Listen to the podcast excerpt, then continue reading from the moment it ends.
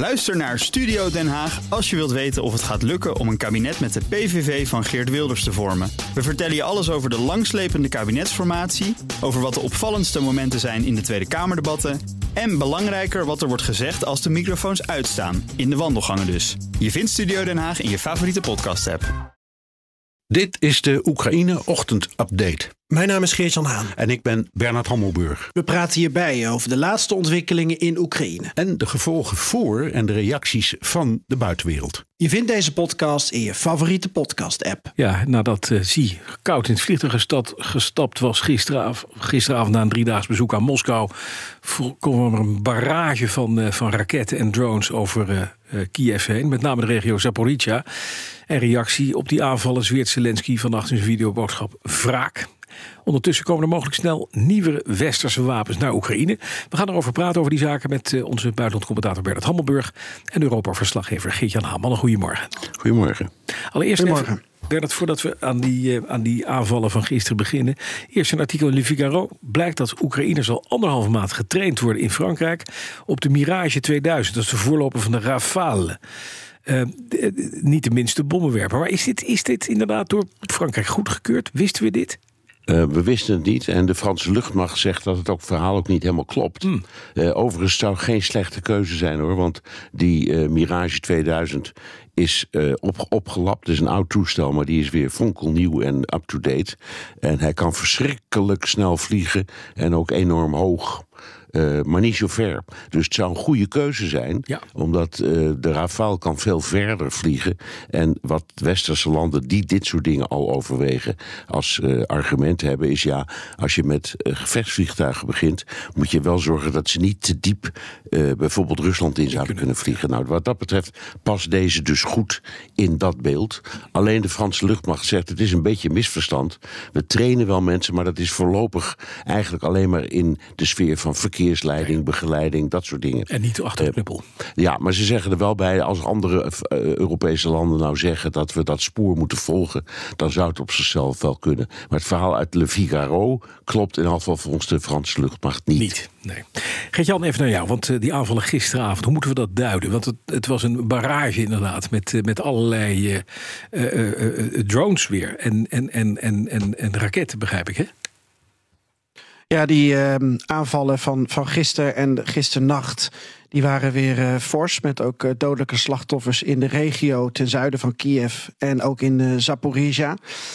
Maar uh, het lastige is, kijk, een reactie van Zelensky uh, in de trant van uh, dat, dat hij zwa- wraak zweert, dat is een hele logische, want dat, dat moet hij voor de, zoals we dat noemen, binnenlandse consumptie nou eenmaal wel doen. Hmm. Hij, hij, moet nu eenmaal wel aangeven ja, dat, dat Rusland dat niet zomaar mag doen en dat Oekraïne daarop zal reageren. Het lastige is alleen, ja, dit soort aanvallen blijven gewoon uh, komen en komen. Uh, waarbij er nog wel één interessante observatie is.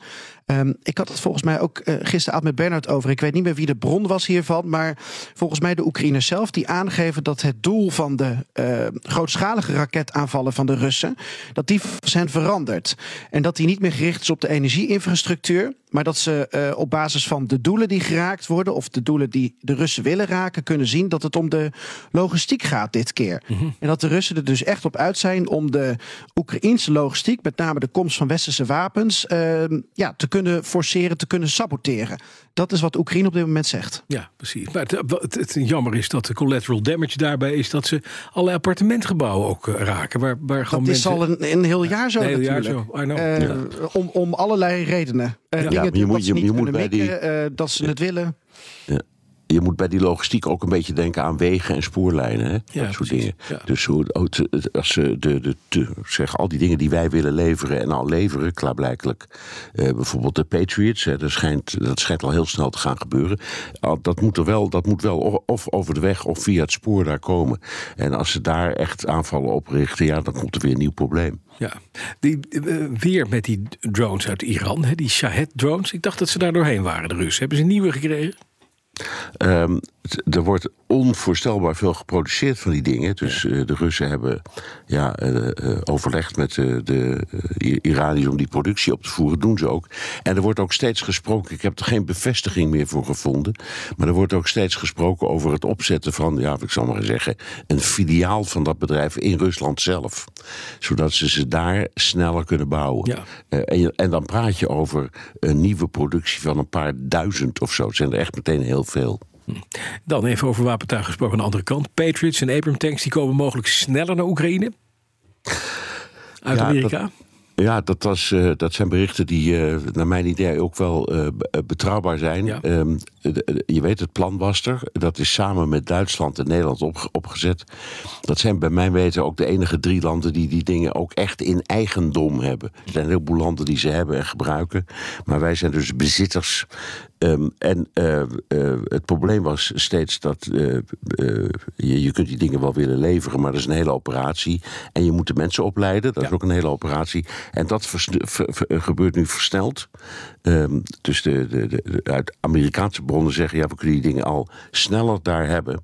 Eh, dat heeft ook consequenties voor Nederland, want ehm, het is een. eh, een gezamenlijk project.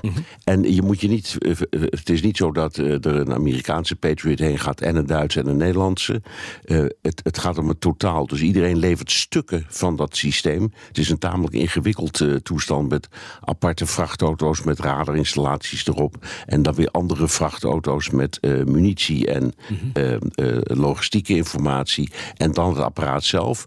Dus ik denk, maar weet niet, ik denk dat de, de, bijvoorbeeld de Amerikanen zeggen: Nou, dat apparaat zelf, dat kunnen wij wel vast al leveren. Maar die periferie van apparatuur die eromheen komt, die kunnen bijvoorbeeld Nederland en Duitsland best wat sneller leveren. Wat ook zo is.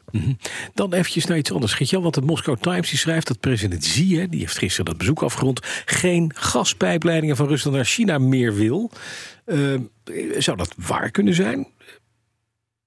Nou, er zijn eh, veel meer eh, grotere media die hierop zijn eh, eh, ingesprongen. En het heeft vooral te maken met de, de Power of Siberia 2.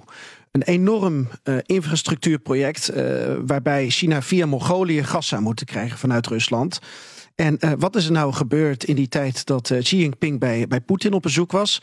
Nou, je zag aan het begin van de trip dat Poetin aangaf dat alle overeenkomsten waren gesloten voor de voltooiing van die pijplijn. Dan zou Rusland zes keer zoveel gas van eh, aan China gaan exporteren in 2030 als, eh, als nu wordt gedaan. Daarna ehm, eh, gaf Rusland in een latere verklaring aan dat de details nog moesten worden opgelost. Vervolgens ehm, werd de verklaring weer afgezwakt en werd er vanuit China gezegd dat er nog wat bestudeerd werd. En uiteindelijk lijkt uit de, de gezamenlijke verklaring, of uit de officiële verklaring van, van Xi, lijkt überhaupt die pijpleiding te zijn verdwenen. Dus ehm, wa- waar, waar Poetin van tevoren groot op had ingezet, om, om economische redenen natuurlijk, ja, dat lijkt dus ehm, eh, nou, op dit moment eh, nog, nog niet. ehm, ja, eh, geëffectueerd Nee, te worden. nee, dus dat lijkt nog heel lang te gaan duren. En Bloomberg en de Financial Times en allerlei media die zijn dat nu aan Neem het checken. Want ja, waarom is dat uit die verklaring verdwenen? Ja, ja, nog even naar één ander ding uit de krant, uit The Guardian. Eh, daar waarschuwt eh, NAVO-baas Jens Stoltenberg voor ja, een moeilijke weken voor Oekraïne. Een langere oorlog daar. Wat, wat, wat kunnen we daarover zeggen? We weten dat het hele front in eh, geen millimeter opschiet. Wel dat er weer barrage raketten komen. Eh Bert Gertjan, een van jullie, wat, wat kunnen we zeggen? Geven jullie NAVO-baas Stoltenberg gelijk? Jawel, we geven hem gelijk. eh, omdat er, er zijn steeds twee nijpende problemen. In de eerste plaats dat de westerse wereld, zal ik maar zeggen, in zijn geheel sneller door de munitie heen gaat. eh, dan eh, we kunnen aanmaken, omdat Oekraïne zo verschrikkelijk veel wegschiet. Ehm, in, in de tweede plaats omdat, eh, ja, we praten steeds over een voorjaarsoffensief, maar dat is volgens mij een verkeerd begrip. Maar dat het, eh, de, de, de, de troepenmacht aan de Russische kant groeit en toeneemt. En ehm, eh, ja, dat is zoiets als in Bagmoed, ja, daar, daar, daar gaat het dan weer even niet zo goed. Maar de vrees is dat eh, er zo'n enorme hoeveelheid manschappen extra wordt aangeleverd door de Russen. Dat de Oekraïners simpelweg de mankracht niet hebben om dat allemaal tegen te gaan. Dus het, het is echt, eh, het, het is vooral het verhaal aan het front dat de westerse landen zorgen baart. Duidelijk, dank jullie beiden. Uh, Buitenlandcommentator Bernard Hammelburg en uh, Geert-Jan Haan, onze Europa-verslaggever. Ook Diana Matroos vind je in de BNR-app. Ja, inderdaad. Je kunt live naar mij luisteren tijdens de Big Five. Ook handig in de BNR-app. Breaking nieuwsmeldingen, maar ook het allerlaatste zakelijke nieuws. En je vindt in de app alle BNR-podcasts, waaronder Wetenschap Vandaag. Download nu de gratis BNR-app en blijf scherp.